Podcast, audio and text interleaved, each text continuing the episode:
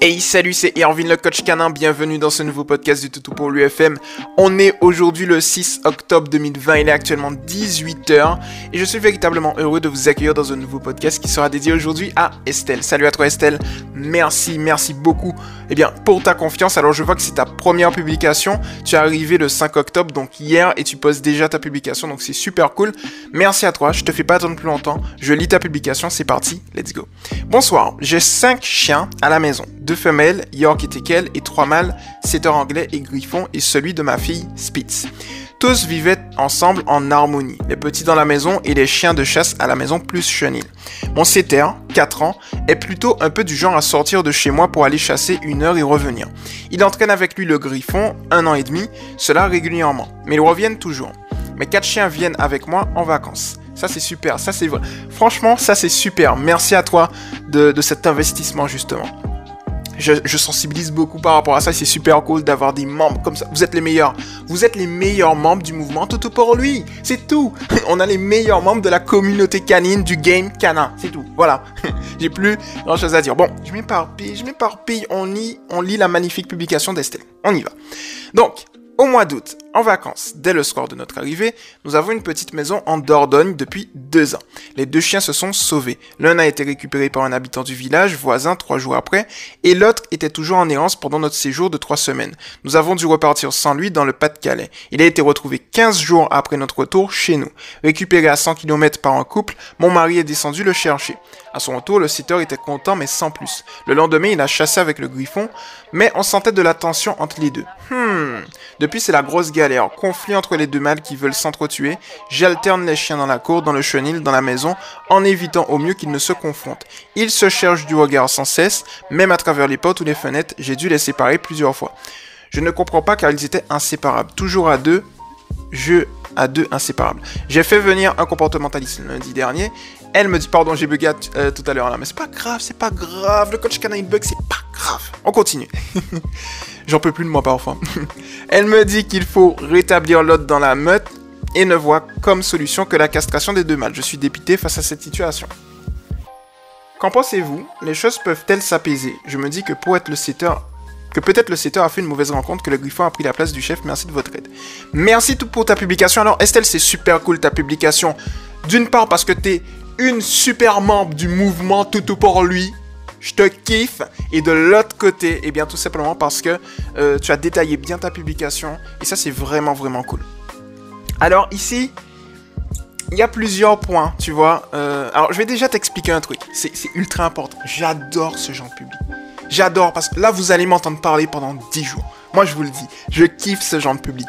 C'est vraiment un kiff d'y répondre. Alors, déjà, tu vois, je, je, sur ta publication, il y a plusieurs éléments, plusieurs indices. Et j'ai déjà une hypothèse intéressante. La première chose qu'il faut savoir, Estelle, comme tu es nouvelle, et ça permet de faire une piqûre de rappel à toutes celles et ceux qui peut-être ont oublié, qui sont sur le mouvement, là, hein, et aussi les nouveaux membres, c'est que moi, avec le mouvement Toutou pour lui, euh, j'ai créé l'éducation positive scientifique. L'éducation positive scientifique, c'est de l'éducation positive à la seule différence qu'on réfléchit. Parce que oui, effectivement, si vous avez déjà vu des groupes d'éducation positive, parfois, ils réfléchissent pas trop. Donc, j'ai amené le contexte de positif. Ça veut dire qu'on, qu'on a une, une démarche, une méthodologie. C'est-à-dire qu'on a un problème, notamment de réactivité. Comme c'est le cas pour toi, Estelle, on va dans un premier temps trouver les causes. Et les causes, via ces causes, on va émettre une ou plusieurs hypothèses. Et via ces hypothèses, on va générer des exercices pratiques qu'on va tester. Et via ces exercices, dès qu'on valide un exercice, eh bien, ça veut dire que le problème est résolu. On se base toujours sur une stratégie long terme, Estelle, qui va nous permettre de maximiser nos résultats, de pouvoir observer correctement nos toutous, d'améliorer la relation qu'on va avoir avec lui, d'amé- d'améliorer notre lien, et bien évidemment résoudre le problème sans en générer des nouveaux. Sur cette base-là, et c'est, et je trouve, tu sais, je trouve que les comportementalistes sont pour la plupart assez incompétents, et en plus ils osent facturer leur incompétence. Pourquoi? Parce que ce que la comportementaliste t'a dit, forcément, ça t'a pas satisfaite. Et ça ne me satisfait pas non plus. Parce que ce qu'elle a fait ici, tu vois, euh, c'est qu'elle t'a donné une réponse en surface et non en profondeur. Elle est restée sur une base à mille pour cent formatée, sans réfléchir à ce que ce... à ce que... Ah là, je vais bugger. À ce que ça pourrait être. Ouais, je bug, c'est un truc de... Non mais parfois, il y a des mots compliqués aussi, tu vois, des enchaînements compliqués, quoi. Bref. Et sur cette base-là, je suis... Enfin, je suis choqué, quoi. Enfin, tu factures un truc à quelqu'un, c'est pas... Tu vois, c'est pas top, Estelle. Tu vois ce que je veux te dire? Mais bon, on va laisser passer. Alors, pour moi, ici, dans ton cas et dans tous les cas en général, tu sais, le système de chef de meute, de hiérarchie, de tous ces éléments, c'est obsolète. Ça n'existe pas. Je sais, ça va, ça va décevoir des gens. Je me fais des ennemis, je sais. Mais, je suis désolé, mais je suis là pour vous donner la vérité. Je suis là pour vous faire une piqûre de rappel. Et je vais vous expliquer. Parce que je sais que souvent, il y a des éducateurs positifs sectaires qui ne sont pas vraiment positifs, mais juste qui ont dans la forme le positif, dans le fond, les, le même état d'esprit que, que les traditionnels, qui vont vous dire « oui, mais... » Oui, mais... Enfin non, ils vont vous dire « oui, ça n'existe pas », mais ils vont pas vous expliquer pourquoi. Moi, je vais vous expliquer pourquoi le système de hiérarchie n'existe pas. Premièrement, très rapidement, premièrement parce que on s'est basé, des éthologues se sont basés sur l'observation de loups en captivité, premier point. Première erreur, les éthologues doivent se baser sur l'observation d'êtres vivants dans leur état naturel. Or, ils se sont basés sur des êtres vivants en captivité. Donc là, ils ont retourné leur veste à mille degrés par rapport à leur métier. Deuxièmement, ils se sont basés sur l'observation de loups. Loups et chiens ont un ancêtre commun, mais c'est des espèces différentes. Donc, le chien est un chien domestique, Canis lupus familiaris, le loup, certainement, euh, si on se base sur le loup gris commun, Canis lupus lupus. Donc du coup, l'ancêtre commun Canis lupus, ok, mais un est un être symbiotique, le chien, il s'adapte à l'homme, le loup ne s'adapte pas à l'homme. Il a fait sa petite vie à côté. Donc on ne peut pas comparer ces deux races. Or, les éthologues qui ont bâti justement le concept de hiérarchie, de domination, de chef de meute et tous ces éléments qui sont obsolètes, c'est basé sur ça. Et il s'est dit, bon ben... Au final, euh, le chien et le loup, ils sont assez proches. Au niveau génétique, ça doit marcher de la même manière. Donc, pour éduquer un chien, observons les loups. C'est comme si je vous disais, toutes celles et ceux qui m'écoutent, « Bon, je ne sais pas éduquer mon enfant, regardons comment font les chimpanzés. » C'est la même chose. Génétiquement parlant, l'homme et le chimpanzé est très proche, mais l'homme et le chimpanzé, c'est deux espèces différentes. Ça ne matche pas. Et, et, et c'est là qu'on voit justement le truc.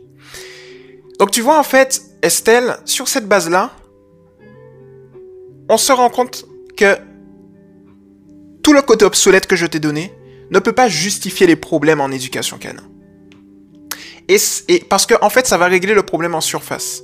Si tu veux, l'éducation traditionnelle, avec tout ce concept et tout le bagage informationnel obsolète, j'adore dire ce mot, et le lier à l'éducation traditionnelle, eh bien en fait c'est un prétexte qui a été utilisé par les comportementalistes, par les éducateurs canins, par les référents et les référentes affectives, d'une part pour les professionnels de faire de l'argent facile parce que ça va générer, ils le savent très bien, ils le savent très bien, que ça va générer plus de problèmes que ça va en résoudre, et ce que je dis, ça fait grincer des dents, mais c'est la vérité et je suis là pour vous dire la vérité. Donc ils se font du fric, entre guillemets, facilement, en générant plus de problèmes. Parce que l'intérêt, c'est un business. L'intérêt, en fait, de ces gens-là. Alors, pas tout le monde, hein. Mais l'intérêt de ces gens-là, il y en a certains qui ne savent pas. En tout cas, pour l'instant. L'intérêt de ces gens-là, c'est de faire tourner leur business. Donc, c'est dans leur intérêt de générer parfois beaucoup plus de problèmes qu'ils vont en résoudre. Parce que plus ils ont de problèmes, plus ils ont de la matière. Plus ils ont de la matière, plus ils vont... Plus, par exemple, toi, Estelle, ou toutes celles qui m'écoutent, vous allez revenir vers eux. Donc, c'est leur intérêt. De l'autre côté, pour les particuliers, pour certains particuliers qui ne le savent pas ou qui le savent inconsciemment ou consciemment, c'est aussi un prétexte. C'est-à-dire qu'ils vont se dire « oui, mais le chien a un problème, c'est la faute du chien, c'est pas ma faute ». Ils vont renvoyer la faute sur le chien sans se remettre en question. Voilà le vice du système et du game canin que j'ai étudié, que j'ai observé. Et c'est pour ça en fait que je me suis dit, quand je vois le monde, comment il est, eh bien moi, on va, la, la team Toutou pour lui, on va offrir du bon, du positif, du vrai positif. C'est pour ça que je donne et j'ai pour vous une obligation de résultat et pas de moyens. C'est-à-dire que je suis là pour vous aider de A à Z. Pas juste pour vous donner, comme les autres groupes, une petite réponse et puis ciao, bye bye. Non, non, non, non, on est chez Toutou pour lui, vous êtes chez vous. Et moi, je suis là, Estelle, pour te donner les clés et pour faire un suivi avec toi au quotidien. Tu peux revenir vers moi quand tu veux, du lundi au dimanche, n'importe quelle heure. Je suis, si, imaginons, t'es levé à trois heures du mat, je suis levé à trois heures du mat, tu m'envoies un message, je vois ton message, je te réponds, je te jure. Donc du coup, c'est ça. Si je, si je te réponds pas, c'est que soit je travaille, soit je dors, tu vois. Mais sinon, c'est pour te montrer la motivation du mouvement. On est là vraiment pour aider toute la team, sans jugement et tout, et pour, pour éclaircir tout ça, et aussi pour te donner les clés pour, pour, pour éduquer euh, tes loulous de la bonne manière. Bon, maintenant qu'on a compris ça, pourquoi j'ai dit tout ça? Parce que ça permet de mettre en contexte et de mieux comprendre la chose. Et aussi, ça, ça permet de, de comprendre pourquoi le comportementaliste a... Ben, enfin, voilà, il a qu'à faire une reconversion. Elle a qu'à faire une reconversion parce que là, c'est pas possible du tout ce qu'elle t'a dit. Par contre, là, tu vois... Euh, alors, le griffon n'a pas pris la place du chef parce que la hiérarchie, euh, comme a été... divulguer, c'est un peu une religion, hein, l'éducation traditionnelle, je vais pas te mentir, c'est formaté, très formaté. Et voilà, on va pas rentrer dedans. Mais du coup, euh, ça n'existe pas. Par contre, il y a des codes, tu vois, euh, canins, des codes sociaux. Et là maintenant, on va rentrer dans le domaine que je kiffe plus que tout, l'éducation positive scientifique. Donc là, je t'ai parlé du pourquoi... Tout ça, tout ça n'existe pas. Maintenant, je vais te dire, qu'est-ce qu'il faut faire? Le chien a effectivement des interactions sociales, familiales. C'est plus une structure familiale, sociale, bienveillante. Il n'y a pas de système où le chien va vouloir prendre la place de ci ou ça. Par contre, le chien se base sur plusieurs principes pour évoluer en société canine. Le premier principe, c'est de respecter, de respecter pardon, l'espace de vie de chaque toutou de sa team. Le deuxième, c'est tout simplement de respecter les ressources de chaque personne. C'est-à-dire que tu peux avoir un chien qui va venir, il aime, euh, il va détecter qu'un chien aime manger, il va lui donner la, la, la priorité sur ça. Mais l'autre chien qui mange, il va détecter que le chien qui l'observe aime dormir, il va lui donner la priorité sur le panier. Et ça peut changer. Le lendemain, celui qui aimait le panier va aimer les croquettes, celui qui aimait les croquettes va aimer le panier, et ils vont se respecter comme ça. Ça explique le pourquoi certains chiens attendent que d'autres chiens finissent de manger avant de manger. C'est un respect. C'est pas un système de, comme il le disait avant, soumis, dominant, toutes ces cochonneries. Non, c'est juste un respect. Et ce qu'il faut comprendre, c'est que ils peuvent switcher. Celui qui attendait peut prendre en premier et celui qui prenait en premier peut attendre. Et ça switch comme ça, encore et encore, bim bim, c'est des chaises musicales. Et donc, ça c'est un point important. Et le troisième point, c'est que le chien évite le plus possible dans ses interactions sociales l'agression. Ça veut dire que si un chien agresse, un truc s'est passé. Et un truc profond, un truc inconscient, un truc subconscient, un truc qui est rentré en lui, qui l'a traumatisé. Ça veut dire qu'un chien réactif est un chien qui a peur et qui adopte un comportement réactif, un comportement agressif. Sur cette base-là, on ne peut que comprendre et expliquer le fait qu'on peut adopter qu'une attitude positive scientifique d'observation, avec une méthodologie te permettant de résoudre le problème. Tu vois pourquoi j'ai créé l'éducation positive scientifique? C'est parce que tout simplement, on, on explique.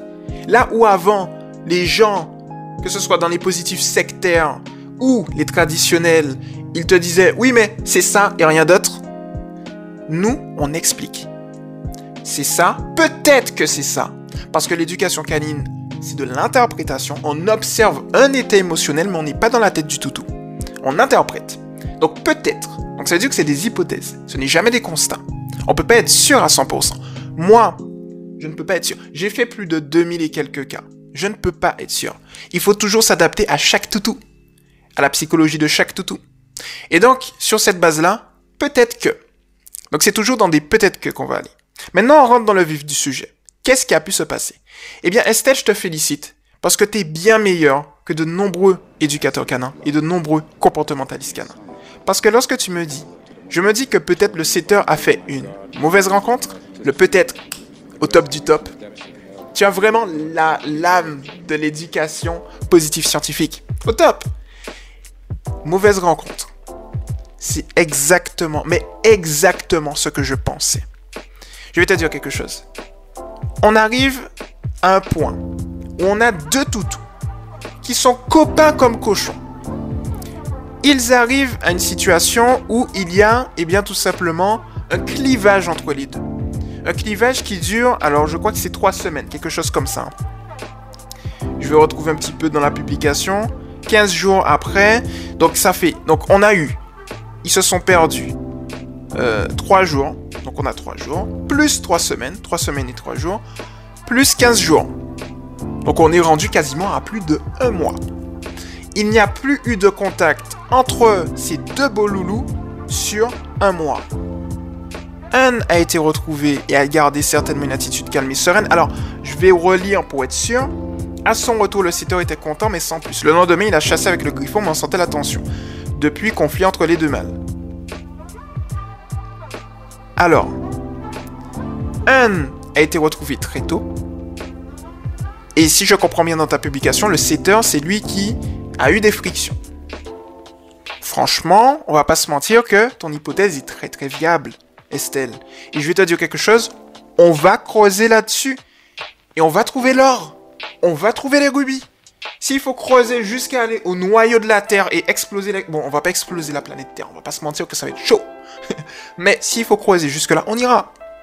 Mais je crois que c'est là que, que, que est la vérité, la solution. Tu vois, Estelle? Je vais regarder si ça tourne toujours. Je vais regarder... Ouais, nickel, on est déjà à seize minutes. C'est beau. Alors, Estelle, ici, mais...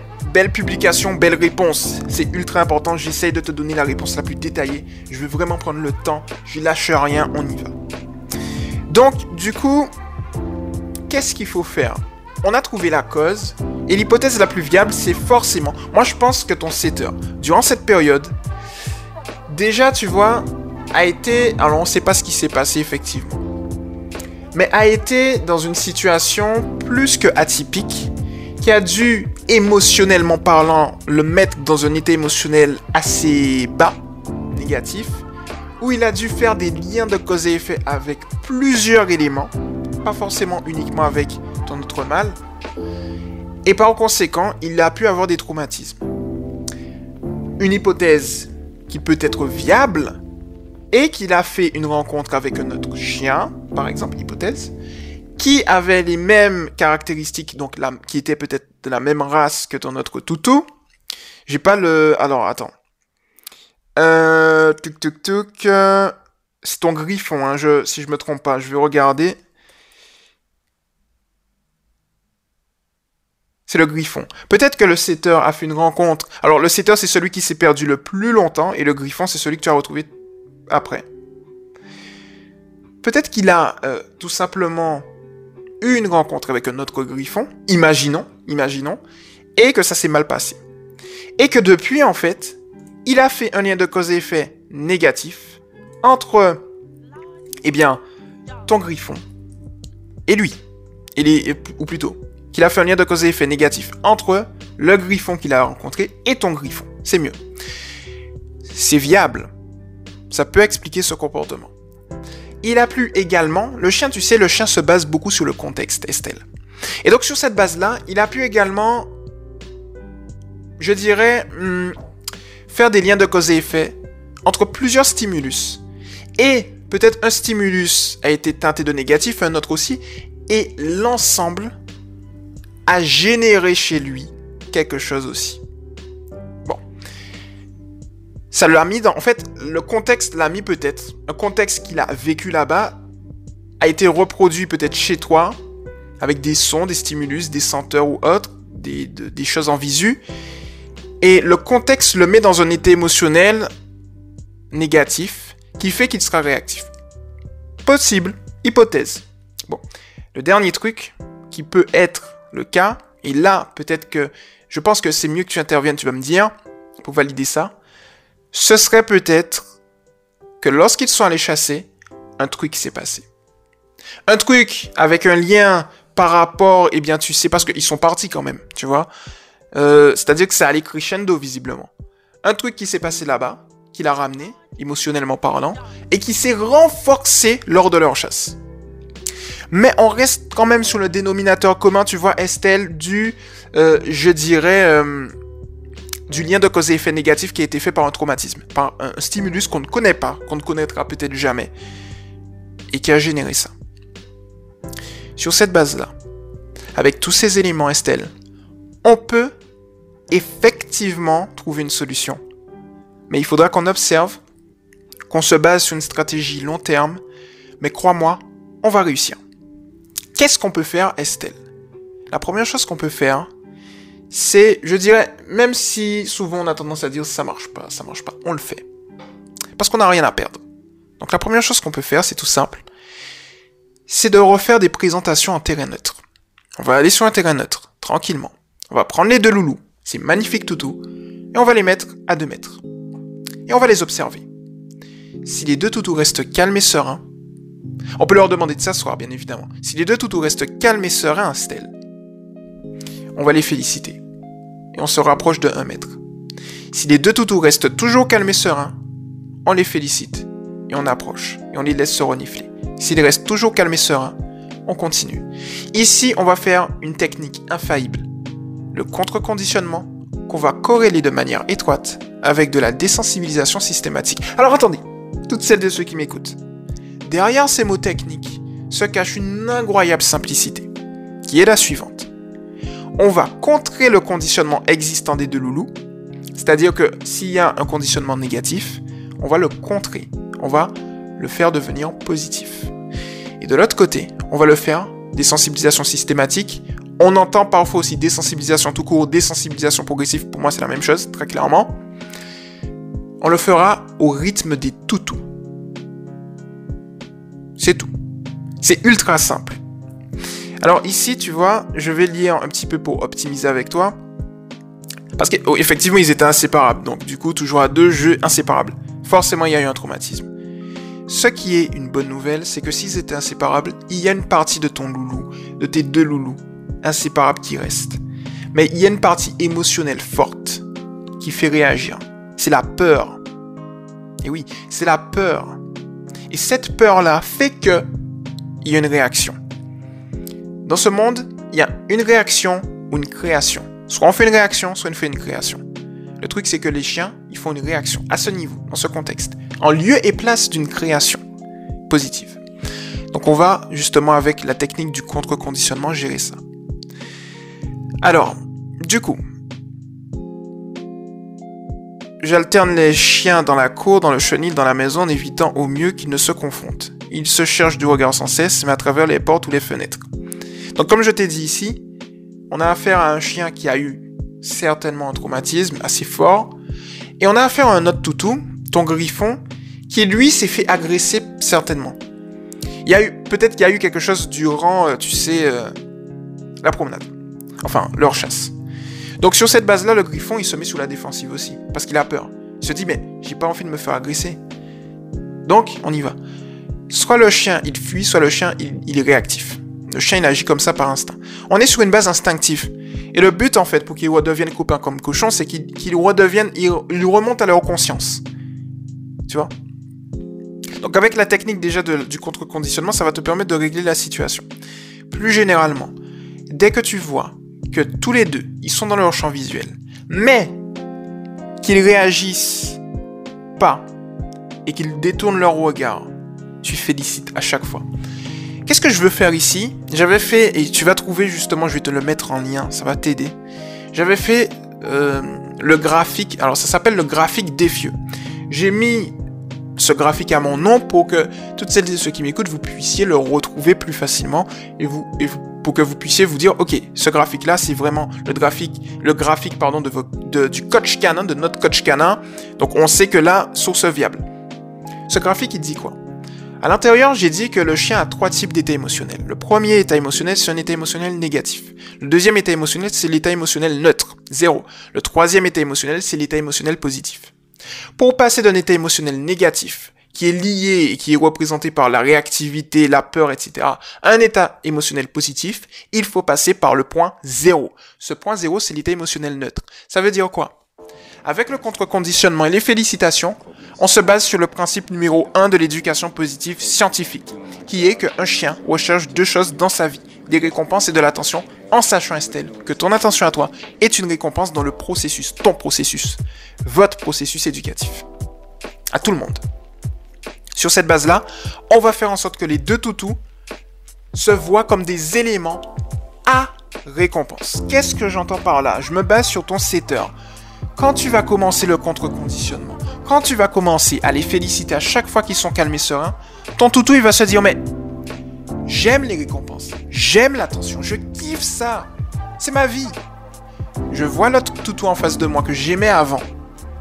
Et en fait, ce qui se passe, c'est que lorsque je l'observe, j'obtiens de très bonnes choses. Mais on n'oublie pas, le contexte lorsqu'il obtiendrait de très bonnes choses, en plus du chien qui est en face, va s'améliorer. Et sur cette base-là, Estelle, ce qui va se passer, c'est qu'il va se dire, bon, bon, je le porte toujours, entre guillemets, je porte toujours pas dans mon cœur l'autre toutou, mais j'ai de très bonnes choses en sa présence. Lorsque je suis calme et serein, il fera ce lien de cause et effet. Et sur cette base-là, il va se dire, bon, ben je vais adopter une attitude calme et sereine lorsque je suis en présence de ce toutou et j'obtiens de bonnes choses. Donc, je continue à adopter une attitude calme et sereine. Élément à récompense. L'autre chien devient un élément pour obtenir des récompenses. Ton chien adopte un bon comportement pour obtenir des récompenses par rapport à la visu de l'autre chien. Et ton griffon, face au setter, fera exactement la même chose. Parce que tu feras la même chose pour les deux loulous. C'est de ça dont il est question, Estelle. Tu comprends un petit peu? L'aspect scientifique précis, c'est chirurgical. Qu'est-ce qui fera que ce sera ultra chirurgical? Tu deviens une chirurgienne de l'éducation positive, Estelle. C'est tes observations.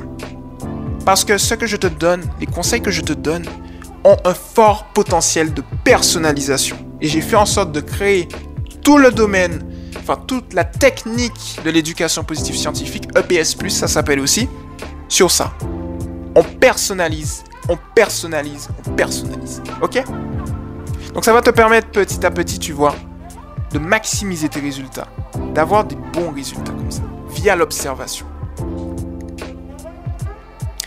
Ensuite, lorsque l'état émotionnel sera un élément à récompense, il reste un paramètre à faire, la reconstruction de la confiance. Avec la reconstruction de la confiance, Estelle, là, ils vont apprécier d'être ensemble. Et une petite technique qui peut être intéressante, c'est si tu peux, hein, chaque jour tu peux par exemple dans un terrain neutre, dans un endroit, voilà, faire cette, c'est pas confrontation, mais cette rencontre. À deux mètres, et on observe s'ils sont bien. S'il y a un échec, s'ils sont réactifs, moi je vais te dire un truc très simple, très très simple à faire. Tu gardes une attitude calme et sereine, ton mari également, et vous attendez que les deux loulous se calment. Au bout d'un moment, ils vont aboyer, waf, waf, waf, ouf, ouf, ouf. Et à un moment, ils vont se dire, mais on aboie, mais il n'y a rien en fait. Mais de l'autre côté, ton setter qui a eu un traumatisme, il va se dire, mais rien se passe. Peut-être qu'il a été agressé, mais s'il aboie comme ça et qu'il voit que rien ne se passe, que l'autre toutou aboie, mais il n'y a rien, qu'est-ce qui va se passer? Eh bah, ben, il va se dire, mais rien ne se passe, en fait, je suis en sécurité. Il va arrêter, il va se calmer. Félicitations. Contre-conditionnement, et ouais. Et donc, sur cette base-là, Estelle, petit à petit, tu vas aller vers un, un, un je dirais pas un, ouais, allez, on en prend le terme, un idéal. C'est-à-dire que tu vas aller à un niveau où tes deux loulous vont retrouver, vont, vont monter à la conscience.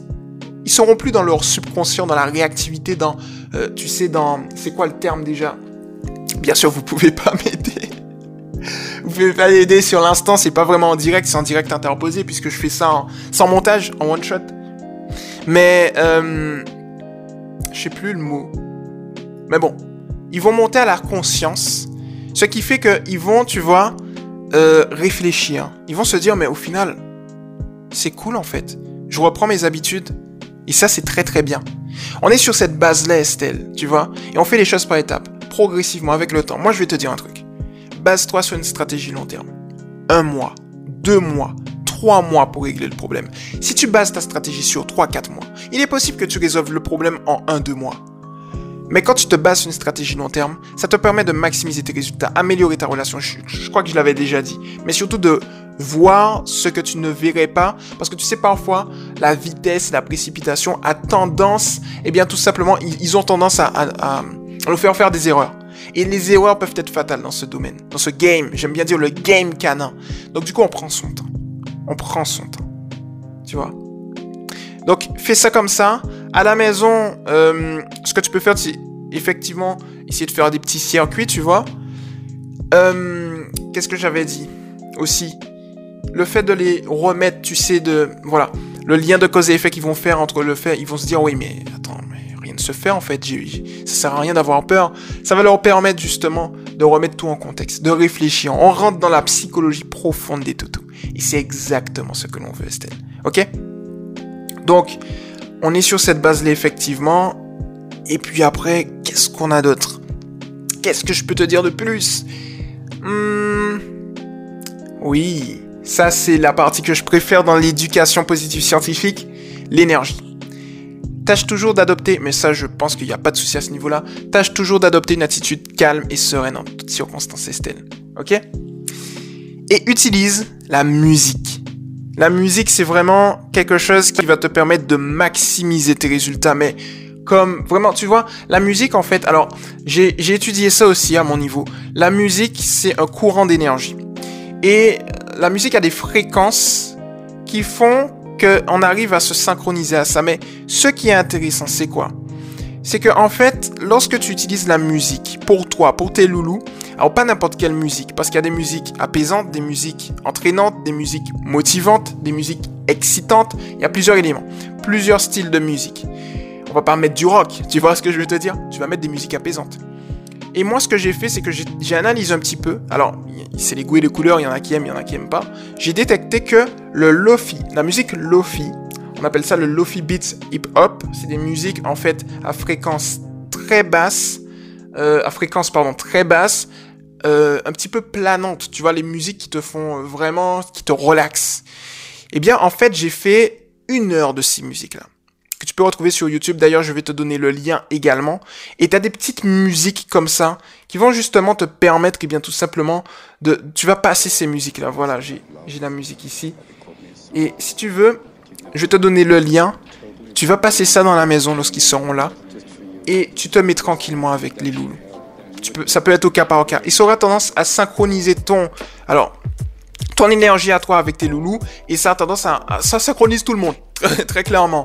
Et ça, les, et ça les apaise. Ça veut dire que toi, tes deux loulous vont être sur une fréquence d'énergie basse et relaxante, où tout le monde va se comprendre. Le lien va se faire, la confiance va se reconstruire et ils vont remonter à la conscience. Ils seront plus dans la réactivité ou dans le subconscient, ils seront dans la conscience, dans la création.